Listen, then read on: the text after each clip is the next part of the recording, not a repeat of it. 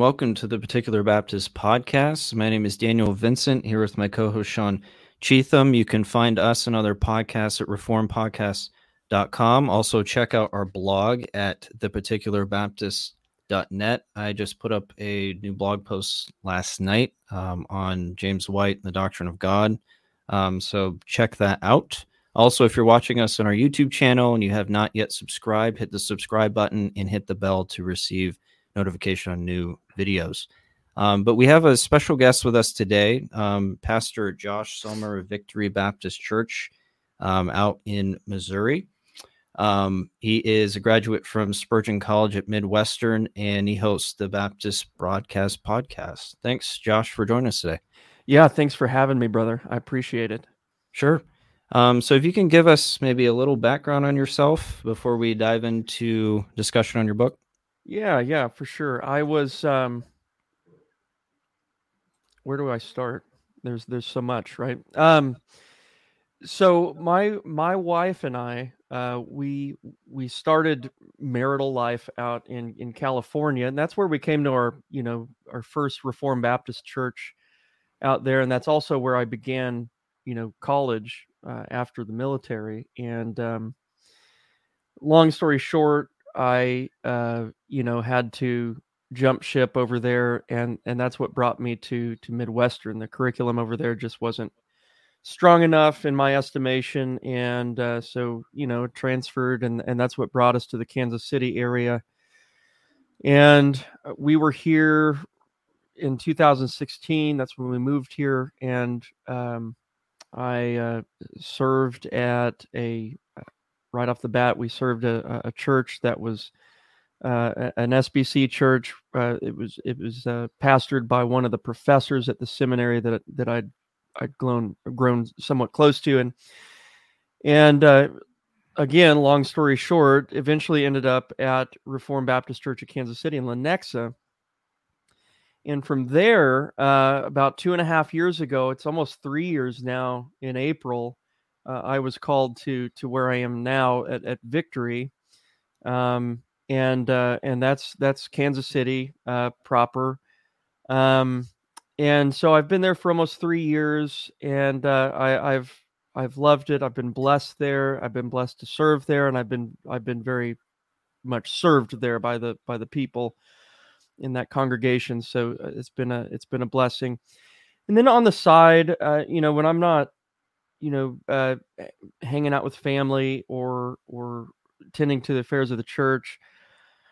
Uh, I've done I've done various things uh, on the side. I was involved in the Reform Collective. Uh, some of your listeners might know what that was. It was a blog kind of consortium kind of deal with multiple writers, and we did a podcast. And anyway, everybody kind of went their separate ways. And and I've been blogging ever since then, just kind of on my own and um, and that's kind of evolved into what is now the Baptist broadcast, and uh, and that's just kind of a place, you know, podcasting for me and and blogging for me is a is a brainstorming exercise, and so it just kind of serves it, it's subservient to to my ministry um and and it serves my ministry in that way. It, it keeps my my mind working um, even outside of you know direct preparation for the Lord's Day, and so it's it's helpful in that way, and and I've just kind of always maintained that, and and and that's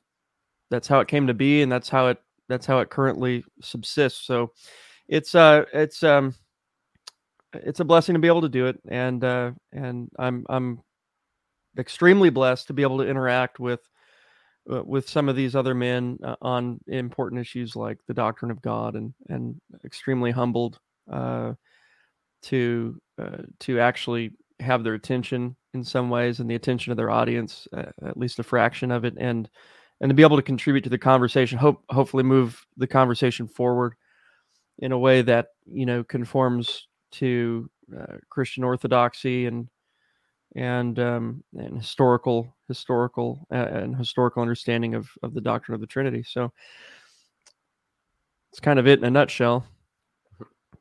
Okay.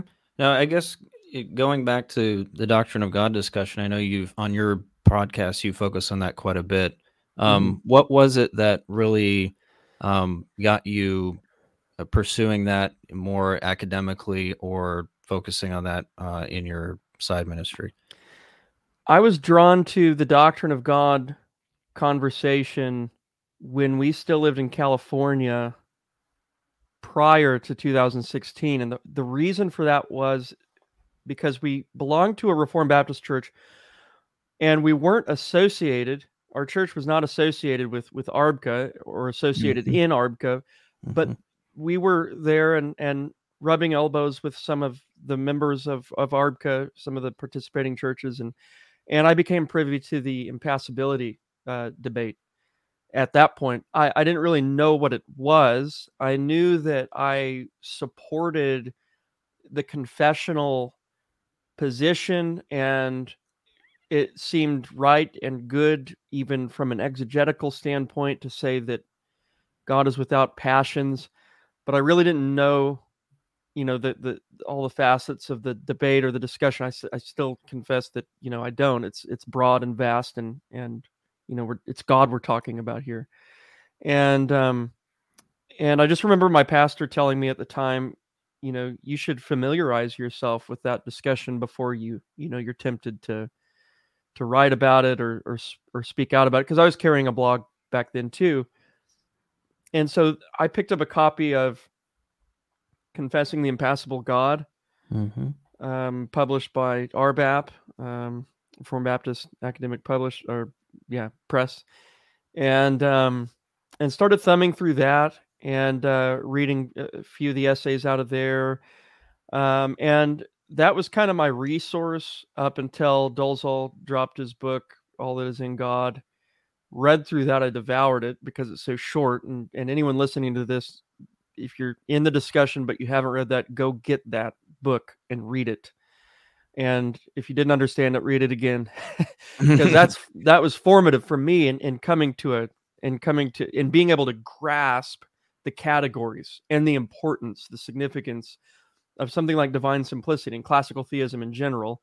Um, and so from that point on, um, you know, I wasn't just reading confessing the impassible god or Dolezal but started diving into the you know more primary s- source material with Mhm. regard to like a, a, a post-reformed understanding of the doctrine of god so once i was able to get my hands on on Muller's prrd uh, and then they started translating this van Mastricht stuff so got my hands on it and of course always had Turretin on my shelf even from the California days, and so I just started devouring that stuff, and and uh, so a lot of my current understanding and grasp of the discussion comes from the older material, and Dolezal was a helpful contemporary resource to kind of put it together and help me Mhm. understand when I read Turretin or or or Mastricht, like what what those guys were talking about. So, um, and that's and it's just kind of kind of that it's it's been that development and you know wading into the discussion up until the present that's that's kind of characterized my involvement in it Okay. Well, um, you know, we appreciate your ministry in that way and recalling these critical issues that we need to always keep in front of us. So, you know, to our listeners, check out um, Josh's podcast, The Baptist Broadcast. Find you on YouTube. Um, they're on. He's on Spotify and other platforms, but check that out. Some really good stuff there. Um, well, thanks, Josh, for providing uh, some background on your ministry. But we're here to talk about uh, Josh's new book, Marvel, Misery, Marvel, Misery, and Mercy. Um, this is volume one of the series. I think it's a three-part series that you're doing, Josh.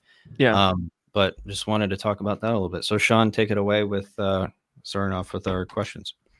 Yeah, so as uh, Dan alluded to, this is a uh, commentary on an Orthodox catechism, which is our uh, our uh, listeners uh, know we've been going through.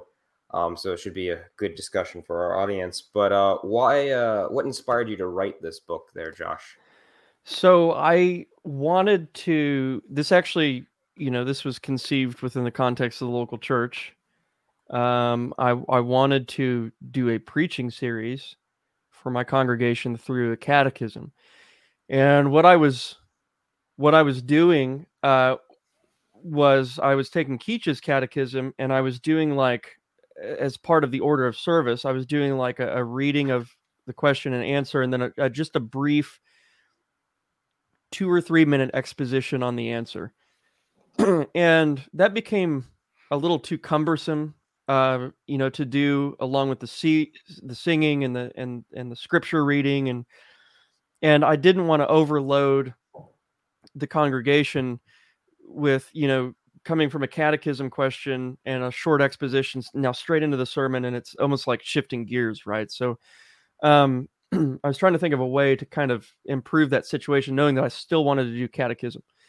So i i we, we have three services one's a sunday school but we, we have three three services on sunday um uh, so we have sunday school we have first service and afternoon service and so i have a lot of liberty there in terms of our schedule to to you know take that afternoon service and and and go through catechism.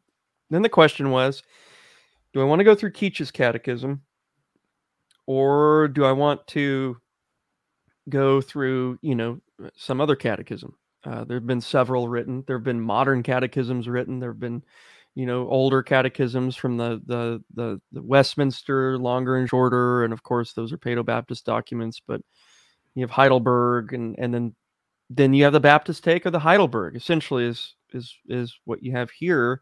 And the thing I like about an Orthodox catechism is its its method is different from Keach's in that Keach's is more of a systematic order, right? So you're you're beginning with more first principles, um, whereas uh, which is great, and and I could just as well do a series through through it.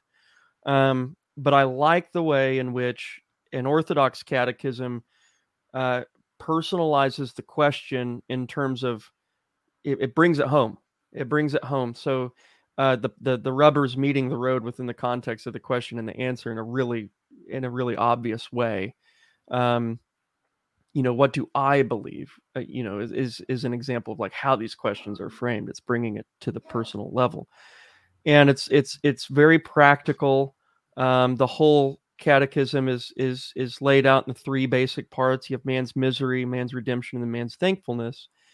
And so it it maps really well into the local church worship context and and my thinking was this will help to build up my church and um and it'll be particularly edifying in that in that way if God so wills it to be and and I think it has been so far. So anyway, that's that's how it started. And I do full manuscripts for for sermons. So these are already there after I'm done preaching them. And I kind of like to get mileage out of stuff. So I was like, well, you know, I have these manuscripts sitting here. I can just start turning them into I can just start publishing them.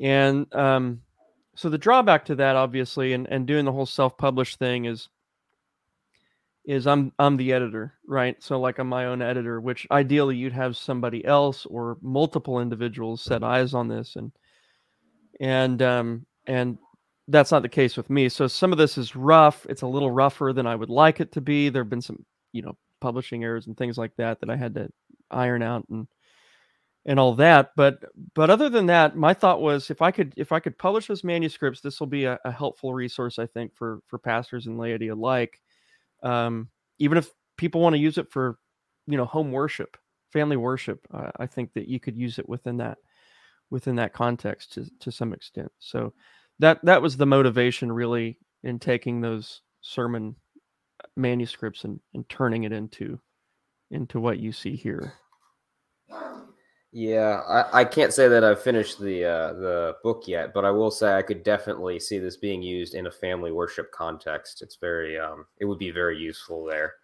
What made you pick the title Marvel, Misery, and Mercy? And not a different order. so, some people, you know, some people have asked, like, maybe you should have, maybe you should have, you know, ordered it according to the order of the Catechism instead of uh, of Marvel, Misery, and Mercy. Um, I just, I, so in in in going through the first section of of the catechism uh you have all three of these elements present already so the catechism itself is is is following a, a general threefold outline but it's not like strict, right? So obviously, even in man's misery, you have you have shadows of what's going to happen. Like we're being prepared for a redeemer, like the need for a redeemer t- to be introduced, and there you have boom, second, you know, to part two, and and misery is obviously the focus, but you also have of God writ large in the first part of the catechism. God's not neglected at all, and that's that's my thinking with with the term with the term marvel. Uh, this is God. It's glorious. This is God's plan. And so those three terms are are more thematic of the catechism uh, than they are trying to map the the layout of the catechism. And then in terms of order of the of the words themselves, I just it was just kind of more phonetic. It was rolled off the tongue a little bit better than maybe another order. So um so yeah, that's that's kind of my thinking behind behind that. It seems to, yeah. If you look at it right off the bat, it's kind of like, um, don't you think that mercy should? Yeah, it, it just seems Yeah. to flow kind of weird. But Right, right. No, that makes sense with the the way the the catechism flows. Because uh, one thing we've noted, or at least I've noticed when we've gone through our series on the catechism, is it it doesn't follow like a traditional flow of Mhm. what you would think. Like it doesn't necessarily start with man. It will it will jump from different topics necessary um, sometimes. Yeah. So yeah, it, it doesn't flow like we would naturally think it flows. It's not flowing Right. kind of like you said, like with Keach, like a systematic theology right. kind of flow. It, it's more topical. Yeah, you could take Keach's catechism and you could use it as an outline for systematic theology. Yeah. You know, Yep. and and you can't do that at all with the Heidelberg or or the or an Orthodox Mhm. catechism. hmm So and I think that's by design. It's it's it's it's what the catechism's intended for. And you can have different forms of of catechesis and different, you know, purposes behind a particular catechism. And this one is just is really interested in experimental theology. Um, whereas that's not necessarily the case with with something like Keach's Keach's catechism is more like uh uh and uh, you know a, a kind of survey of the entirety uh, of the Christian faith in systematic form, whereas this is is like experimental theology through and through, very doctrinal, but of course it's it's it's aimed at practice. So, Yeah, no, that's a good point because, um, for instance, you won't find a you know, going back to the doctrine of God, you won't find a section necessarily on on God's nature per se, but it's more about salvation in man's experience with how God works with His creation. right, right. That's exactly right.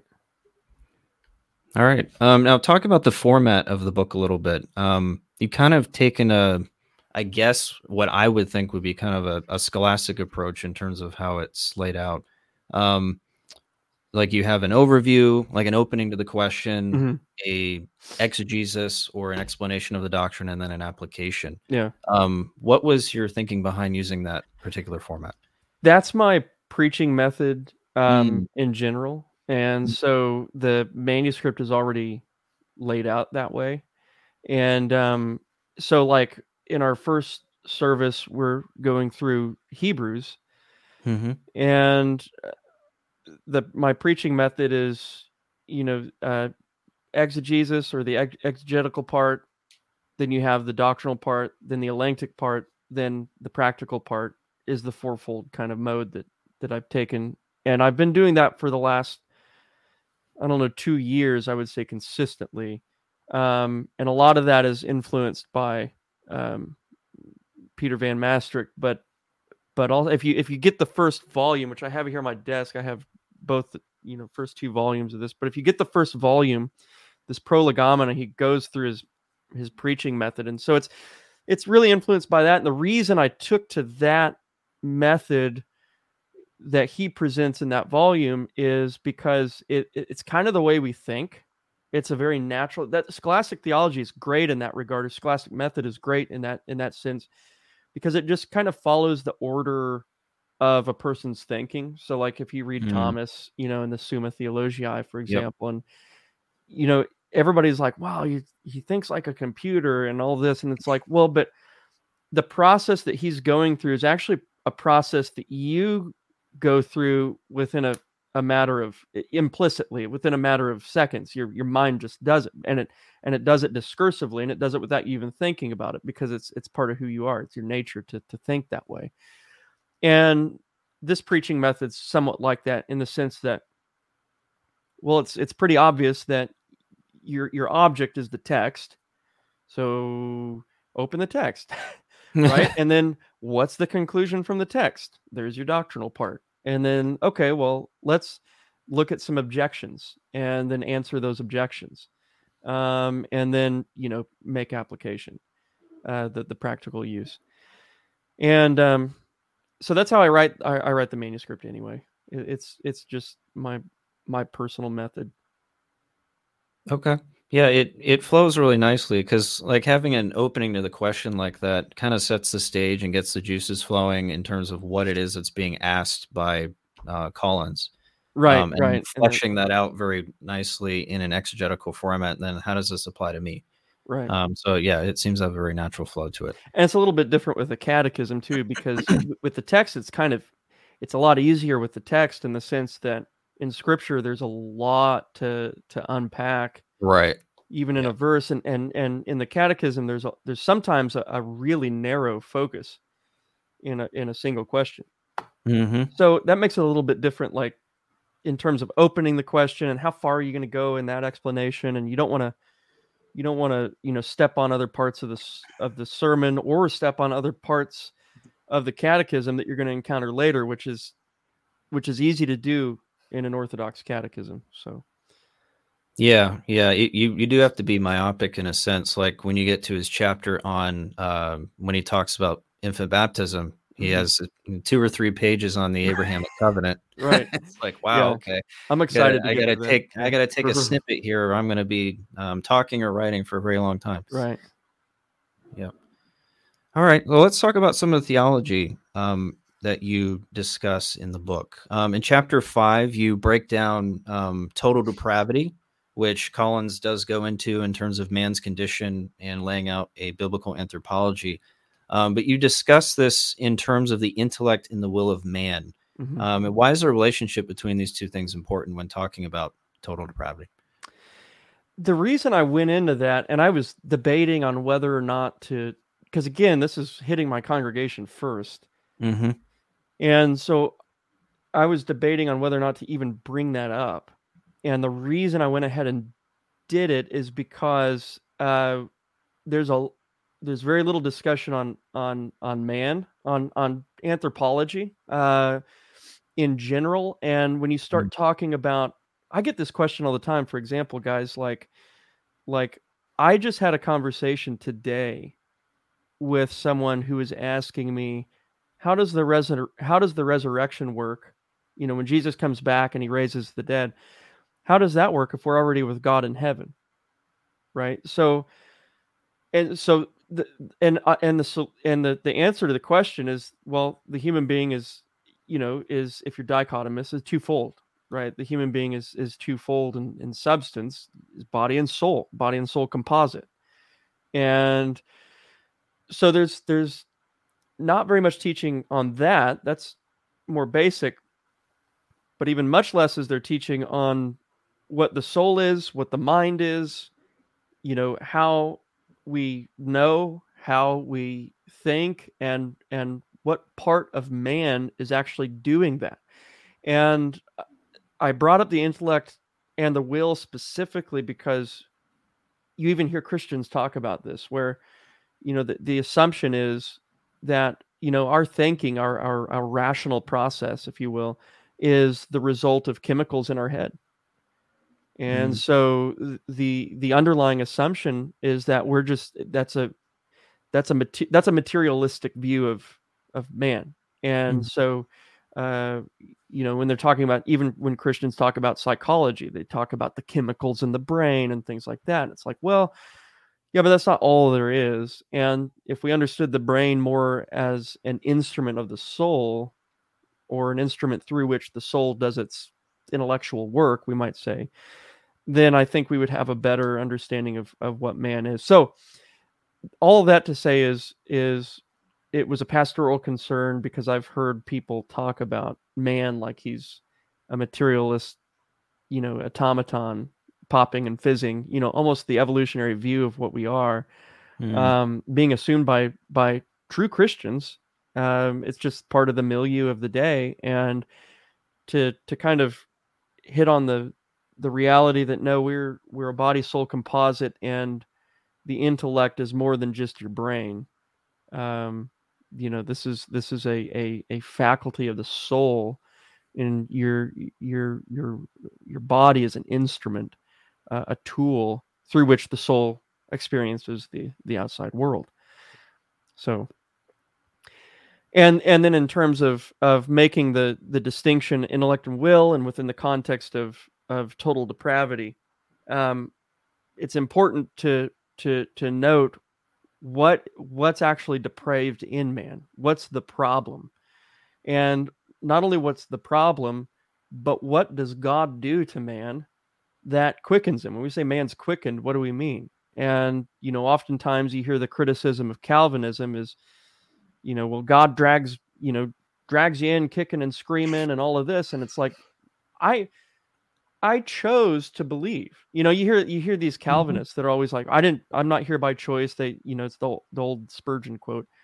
You know, I'm not a Calvinist by choice or something like that. And it's like, well, actually, you are because God has changed your will. He's given you a new mm-hmm. will, and He's given you a an ascending will and a, a, will that is is fitting for his purpose and and and and is inclined toward his will so uh so yeah they're you know you're still a human being like you know don't conflate the the first and the second causes there and you know these are the faculties that god works on in order to to bring man into alignment with himself. Um, so it's just a, it's just an area that's not talked about about very often. I thought it would be good to to bring that up even within the context of the church and then and then keep it for the for the book as well. Yeah that's um and i think that helps us to remember that uh, total depravity does mean all of our faculties are yeah. touched by sin um, right. and our confession of faith is very clear about that there is no part of us that is not left right. untouched by the effects of sin so yeah if we if we do disconnect the mind then we are in effect, maybe not intentionally, but in effect, saying that there is something that really maybe wasn't affected by sin or as right. much, um, and that can have implications. Yeah, and then, um, and then to make the distinction between the intellect and the will, I think is helpful because you have when you start talking about the will, you you automatically drift into the ethical component, right? And so when you know, I think what a lot of of of Calvinists assume is that there's some kind of like mechanical thing that's oppressing us to the point where we can't believe in God. And it's like, no, there's not something mechanical keeping you from believing except for your own adversity to the things of God.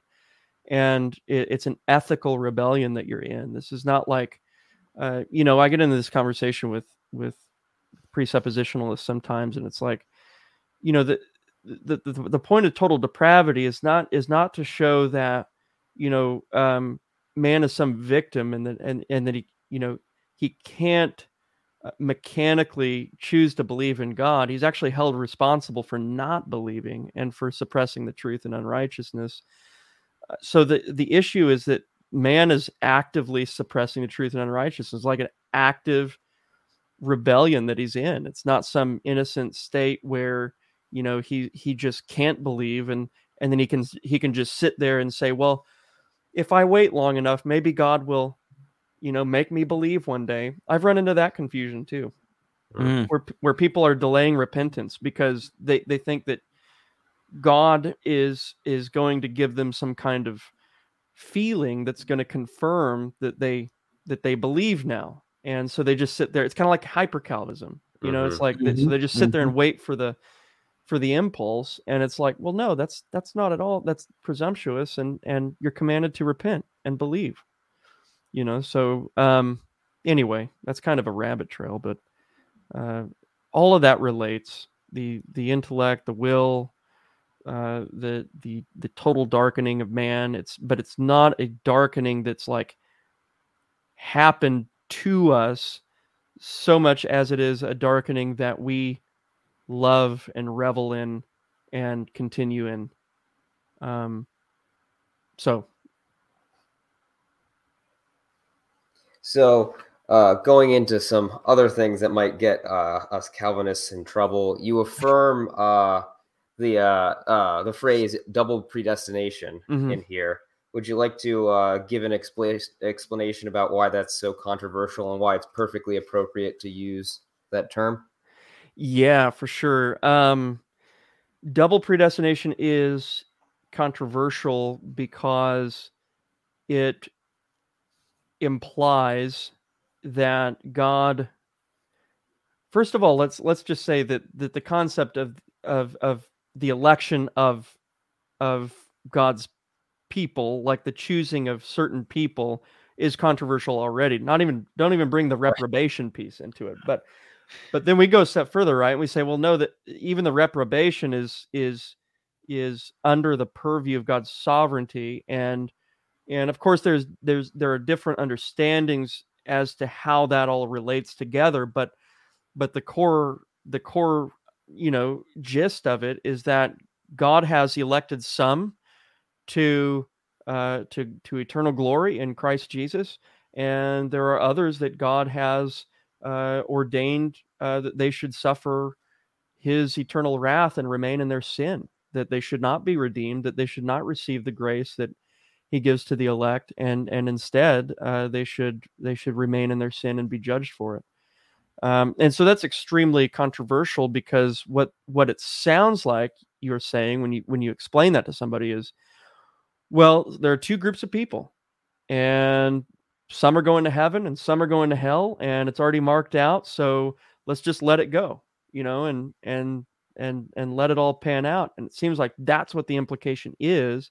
You know, so why preach the gospel? You've got a set number of people going to hell already, and a set number of people going to heaven already you know and and and god's going to make it happen regardless of what we do you know so we kind of what happens is you know the the the uh, instrumental cause is taken out of the equation and it's assumed that you know there is no instrumentality the and, fatalism. and that yeah that god just makes these things happen in a kind of uh, mechanical way uh, and and then um so yeah i mean it's it's controversial for that reason among other reasons as well um and uh, and and then you know moving on to the to the kind of uh, there are two main understandings of double predestination uh one is called positive positive where god positively elect election is something that god does that's a it's a positive uh act if you will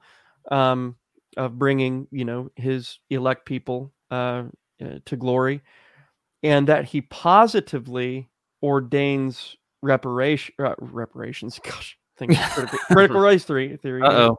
uh, yeah uh, that he that he positively ordains the reprobate to to to not only go to hell but to remain in their sin so that's the positive positive position and there's a positive negative position which says that well yeah god still positively obviously elects his chosen and then and then um, and then negatively he he passes over those in their sin uh, and just and just allows them to remain in in their sin unto damnation which is is is where i'm at for a number of reasons um but uh and, and we can get into that if you want to um but uh the uh, uh that's a big that's also a big debate but it's an in-house debate because these are all calvinists you know talking about double predestination it's just how the question is how should we understand um the work of the work of god in in in the context of that conversation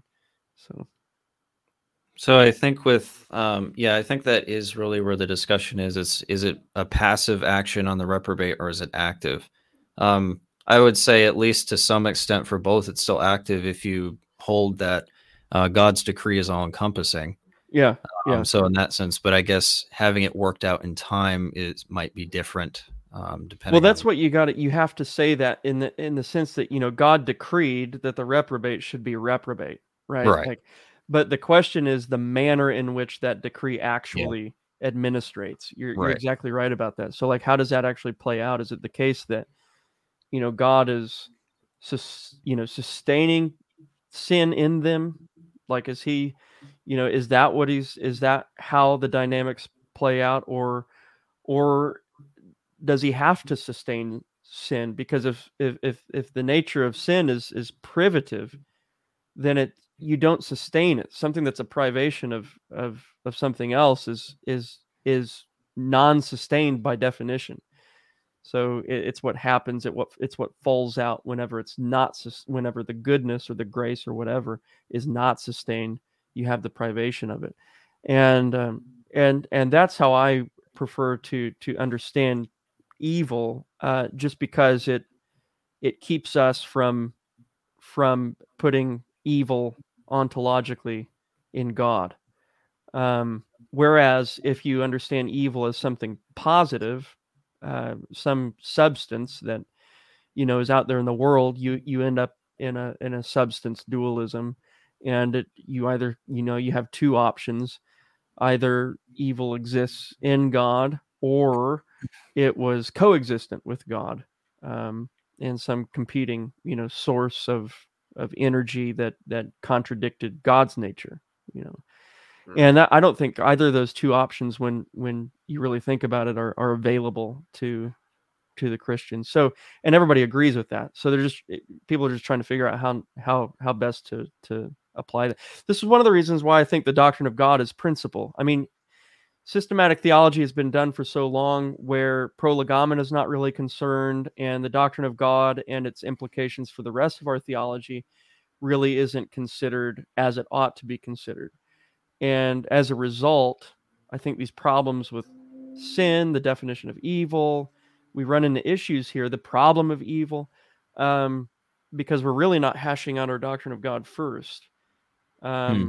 so if we knew who god was i think all these other things would would you know you'd be able to plug those in, in in light of who god is and and it would you know i think they'd be resolvable in a more effective way than than how we currently do it which is to cut the prolegomena out of our systematic theologies and then you know kind of downplay uh, the the the doctrine of god the theology proper and focus on god's works that's mm-hmm. that's kind of the mm. the modern habit and sean it, you know, kind of going, Sean, I think I'm going to jump ahead on the question real quick since we're talking okay. about um, the nature of evil.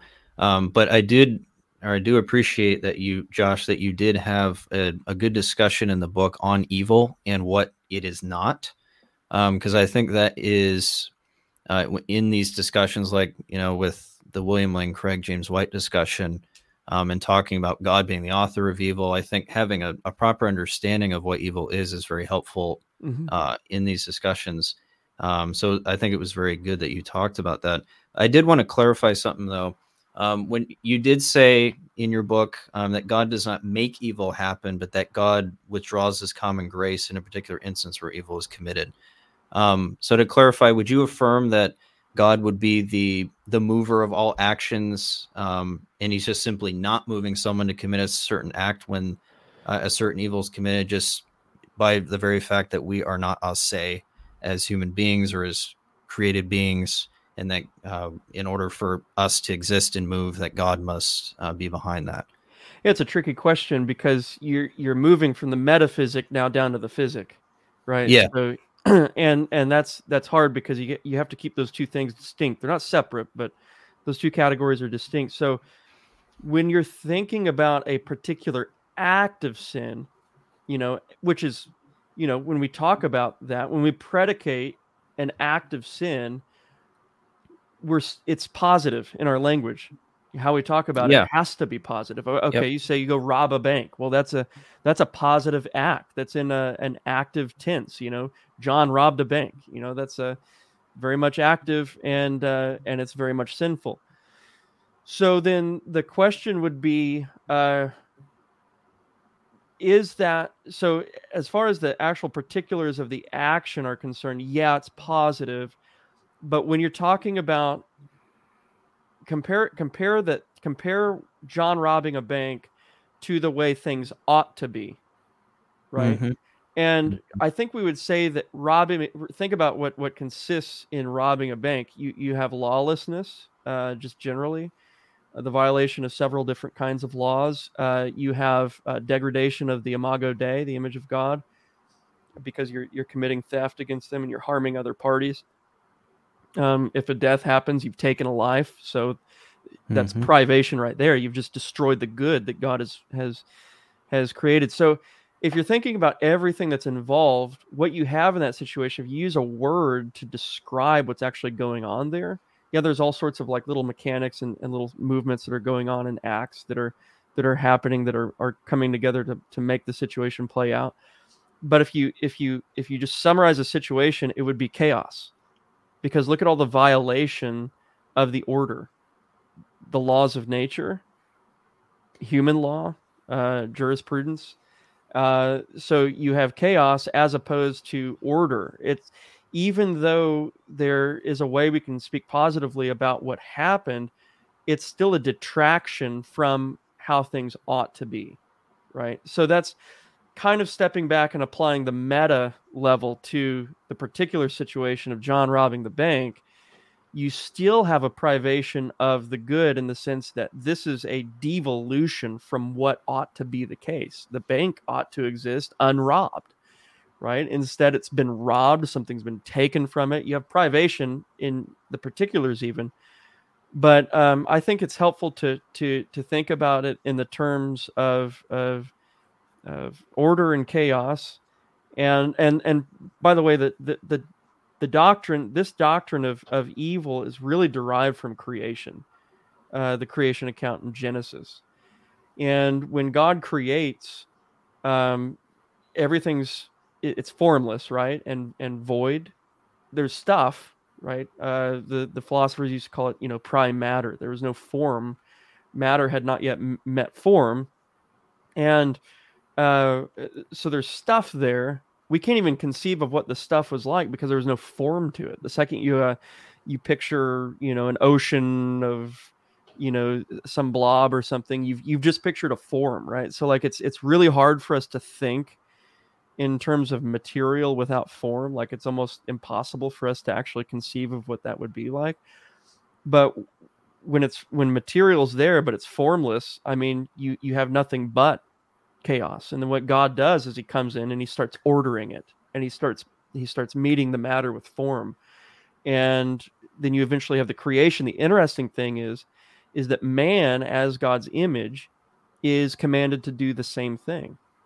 God doesn't God doesn't finish out the world in in smooth and engineered terms. Uh, the the whole world by the time God's done creating it doesn't look like uh, the Temple Mount in Israel, right? It, there's still raw materials. Uh, it talks about the rivers flowing out of Gen- uh, out of Eden, and then you have the bdellium and the gold, and and all of that's out there in the ground, and and the, and and and the implication is is man is to expand the garden. Man, I mean, if you read Beale on this, man is supposed to expand the garden and, and bring creation into order. That's one of the ways in which in which man takes dominion, it's one of the ways in which man images God. It's like why why do why do we have animal husbandry? You know, like this is a you have wild animals running around out there. Man comes in, takes them captive, and then domesticates them, or uses them for for for farming or whatever agriculture. And that's because man's a little ordering of the chaos. And uh, if we understand, if we plug evil into that metaphysical picture, then you know evil is is a privation of of the of the order of the order. So it's it's it's chaos. It's what ensues when there's no order. Um and and i think even like when you talk about total depravity it's in the word. Depraved. You know it's mm-hmm. it's it's it's it's it's what's not there. And then this is why we say grace is so important. We need god's grace. Like and that grace comes through christ and christ alone but it's it's it's grace that we don't have which we need in order to be restored into a right relationship with god. And so when it gets into the weeds of particular actions it's a little complicated because you can talk about it positively because it's it's it's active things going on but but really uh it's it's it's disorder. Uh you know you think about it even in terms of the lgbt stuff and and what is homosexuality but a, a, privation of of the good of marriage it's a it's a perversion of it and that's what a perversion is it's a it's a it's a it's a it's like a picasso versus a rembrandt You know, it's the Picasso perverts the order and the goodness of the actual form. You know, that's the whole project of postmodernism is to is to bring chaos and destroy order. So, hmm. yeah, no, I, I think that's that's helpful. Um, and and you see this even in looking in the Reformed. I mean, the the Westminster, I think it's the Westminster Shorter Catechism. Sin is any lack of conformity right. unto a transgression of the law of God. It was seen as a lack. And I mm-hmm. think scripture brings it out very well. First John 3 4, sin is lawlessness. It's the lack of right. good. It's the lack of law. It's nothing positive with right. regards to it. And you know, Turretin Turretin says, yeah, I mean, evil is principally it's a privation, and then he says, you know, but there is a way we can talk about it positively. So there's like a right. positive angle, especially in terms of our language and our. But it, it's hard to, it's impossible to talk about something like non-being, um, you know, because every time you talk about non-being, which is what evil does, it it it causes being to tend toward non-being you have to predicate as a human being as a creature you have to predicate. Every time you predicate you're you're saying something rather than nothing. Mm-hmm. and so our language breaks down you know on that level that's but all right Sean, right. take us to the next one? Yeah going back to that uh, question. Um on page 88 you discuss uh, what it means that man is made in the image of god and you say that it means that we have some sort of likeness to uh, mm-hmm. to God. Um, how do we maintain the creature uh, creator distinction while at the same time saying God is or uh, man is like God in some way? Right. Um, so I can't remember if I actually like go into this in the book. It would be hard for me to imagine that I do. I may mention it, but um, there are there are three main ways that we can talk. There are three main ways that we can uh, use language, I guess. And one of those ways is pretty familiar. It's it's univocal. Uh, uh, to to to to speak univocally of something is to speak uh, not really so much in terms of likeness as it is to speak in terms of comprehension.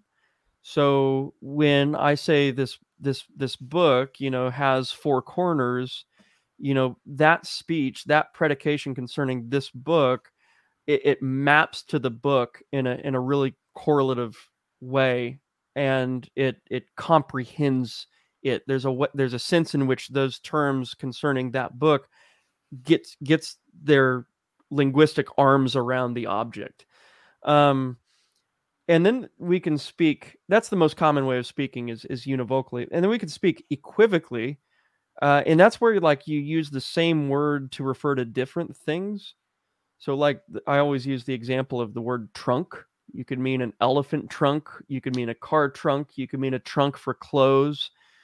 You know and and there are all sorts of of different ways of using that one word. And that's where you know things get tricky because especially in english because we have several different ways in which a single word might might apply right? So um, that's that's uh, equivocal language and then there's analogical language. And analogical language is the language of similitude. So um, if i could give an example uh, I, I, I want to give a good example let's just let's just take our actual topic at hand. Um, when we say that that that God is loving, right? Uh, we have to understand our we have to understand that statement in light of of our theology proper, which is one of the one of the most key things that we say in our theology proper is God is infinite, right? God's infinite, which means God cannot be comprehended by the finite. Uh, the, the, phraseology of the uh, of the Reformation, finitum non capax infiniti, uh, the finite cannot comprehend the infinite. And so, uh, and, and because if the finite comprehends the infinite, then the infinite's not infinite, right? And so, um, if that's the case, then our finite terminology, our finite language, cannot comprehend God um, at all and it, it's not it's not even as if our language gets a piece of god because that would assume that God could be quantified, right? So we speak in when we're talking about God, we speak in analogical terms, and that's language of similitude, and it doesn't boast a comprehensive understanding of of what that is in essence. So, for example, when I say there is love in God, what I'm saying is is there is something like what I know to be love in God, but it's infinite. So my finite understanding, my finite terminology, it can't map to to God. It cannot map to an infinite essence uh, in a univocal way, and it's also not equivocal um, because it, it still means something. It's still communicating something that's true about God, but it's communicating truth by way of similitude and not identity. So it's not it's not language of identification so much as it's language of analogy or, or language of similitude or likeness.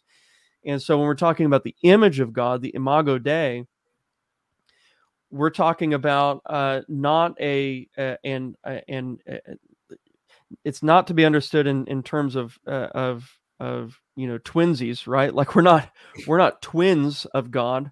Uh, we're not just like uh, replications of the divine essence because we're finite. So the question is, is like, well, in what ways are we like God? Uh, we're most like God in uh, our knowledge, our wisdom, uh, that God has given us, original righteousness, which that's obviously that's gone, and and everything else, knowledge, wisdom, that's all impugned by sin as well. So we've lost our likeness, the creaturely way in which we imitate God, uh, and that's analogical. It's not univocal. Uh, has has has has been um, uh, has been impugned by our sin and our detraction from from his holiness, his righteousness, and and so on and so forth. And so this is why Jesus comes, the Son, who even in his incarnate state is the image. He is the express image of the divine essence. Um, and and he's re- revealing to us Jesus, according to his human nature, is revealing to us in a creaturely way, uh, as it touches his manhood, what God is like. What it what it what it means to be image of God is found entirely in Jesus Christ, and that's where our image is is restored is is in him and in him alone. And he's already he's already done it. He's been the perfect image bearer in our place and and we're united to him and and that's a present reality now but it'll be consummated eventually upon his return and and and we'll look entirely like him. We'll be conformed to his image. So I think from at least in my personal study, uh, working through the doctrine of God, I think trying to find that that fine line in terms of analogy versus univocalism mm-hmm. is is the hardest part of formulating those doctrines. Because right. if we start to say similitude, it almost sounds like we're saying there is some substantial um, sameness at some level there. Um, but at the same time, we're not saying that because we do recognize there is a real distinction, right? And there has to be a real distinction between uh, the creature and the creator, or, or we have pantheism. Well, and this so, is a problem, a contemporary problem that touches the current discussion is this idea of a univocal core. Um, yeah. And so this this this idea that yeah, our our language is kind of the the let's say take a take a, a, you know predicate something about god. God is love.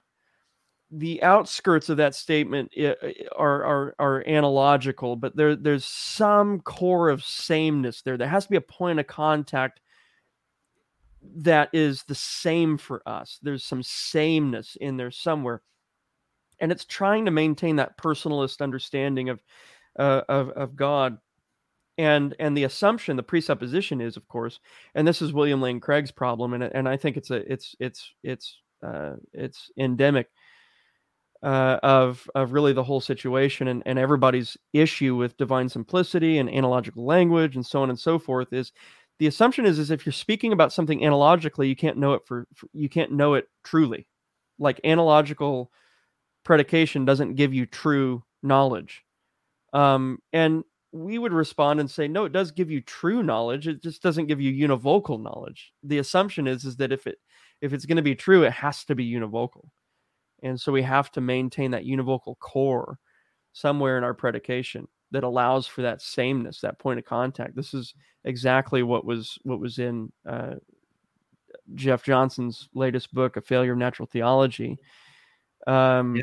In the final chapter on analogy, was talking about this this I don't think he used the the term univocal core, but he went along the, the, same lines of right. well, there has to be a sameness. Yeah. It has to boil down to some sameness somewhere. Right, right. There's a point of contact. I think he used the the terminology point of contact in in our predication about God, which is actually extremely dangerous if you take that if you if you take that and run with it. Um, and it it it it introduces creatureliness into into the divine essence, which is why I appreciate that you asked this question, um, because it's important to understand that there is no creatureliness in God.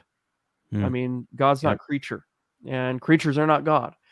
And so then the question is, of course, well, what does it mean to be Imago Dei, and and how can we talk about God meaningfully at all? You know, so, and I think analogical language has a lot to offer uh, on that front, especially if if we understand that that it does communicate true knowledge. Um, it's not just, you know, uh, metaphor or, or, or something like that. Even though metaphor does as well communicate true knowledge, but I'll leave it. It almost seems like it's, um, at least this is how I see it right now. It would the similarity is really in God's external works rather than speaking univocally back to God. Mm-hmm. So talking about us being made in his image, we are the work of God, reflecting who he is, right? Uh, just kind of in an indirect way or in a, a reflective sense, right? Yeah, I, I, mean, his fingerprints are on everything that, right? You know, to, to use you know flowery language, his his fingerprints are on everything that he has created. Yeah. Um. So everything that he has created bears something of his character. What we want to be careful with is we don't want to read his effects back into his his essence, which right. is which know, is another problem that happens. A lot of what's going on. Yeah, yeah. So that's a that's an issue. Um, and and I talked to uh, that was kind of a, a, centerpiece in in Dr. Barcellos and I's conversation uh, that we did on uh, Trinitarian hermeneutics. All right, so we're running up on almost an hour here to close out our discussion. Uh, was there anything we could pray for you, Josh, or, or for your church, or anything at all? Yeah, I would. Uh, I would uh, very much appreciate prayer for tomorrow, um, and uh, preparation for the Lord's Day, and and for all of us that uh, that the Lord would edify His saints and and glorify Himself in our in our in our midst. So, um, absolutely. And then as far as just the just the engagement as it as it progresses, you know that what I'm concerned about is, you know, I just want to see I want to see people who are, you know, well intentioned, who are coming to this discussion or this debate with the desire to know the truth, the desire for the truth. I, I my hope is to see them, you know, to see those guys fall in the right direction and in line with with a classical understanding of who God is, and then and then to see the fruit of all that is going to be a the fruit of all that is going to be a uh, a church, uh, you know, Christians who love God, know God, and then everything else that is, you know, consistent of God's works is going to be able to be related to God properly and and not not in a way that's going to to take away from who he is um, and in a way that's not going to uh, obscure or, or or or damage the uh, the the work that Christians are rightly trying to do concerning God's works. So like you know trying to correct anthropology, trying to correct the doctrine of man. Uh, you know in the face of CRT, intersectionality, and and and all of that. Um, I think all of that is tarnished when we we we go after that, but then our doctrine of we don't even know what our doctrine of God is. Who is God? And why does this even matter? If you don't have God, then none of it really none of it really matters. So you, you have to you have to get the main things down and then go after that stuff. You'd be stronger you'd be stronger when you do it that way. So Amen. Yeah, well, we'll definitely pray for that, bro. That is that is absolutely a need today. I, I know in my personal journey of coming to a more full understanding of the doctrine of God, I think along the lines of your last podcast episode, you know, grandma believes in divine simplicity. mm-hmm. That you know, the tr- every true believer does hold to this doctrine, um, whether explicitly or, or implicitly. I think for me, it was, you know, I, I think as a Christian, I always believed God was immutable, God was eternal, right. but didn't really understand what all the implications of that were. yeah. Um, and so until I think it was that book on impassibility from RBAP that kind of got the wheels turning on Yeah. and really wanted to get into these things. But um, getting those people who just don't really understand what's going on, but they have these, they really are holding to it implicitly. Right. Um, and and and then correcting those who persist in in these uh, in Right. false doctrine. Yeah. Yeah. Well, thanks for having me on, guys. I appreciate it. Yeah, yeah, brother. Thank you for joining us today. We really appreciate it. Um, and just for our listeners, we will be off for the next couple of weeks um, over the holidays. We'll be taking a break, but we'll be back, Lord willing, on January 8th. Um, but with that, everyone, have a great Lord's Day tomorrow and a great weekend. God bless.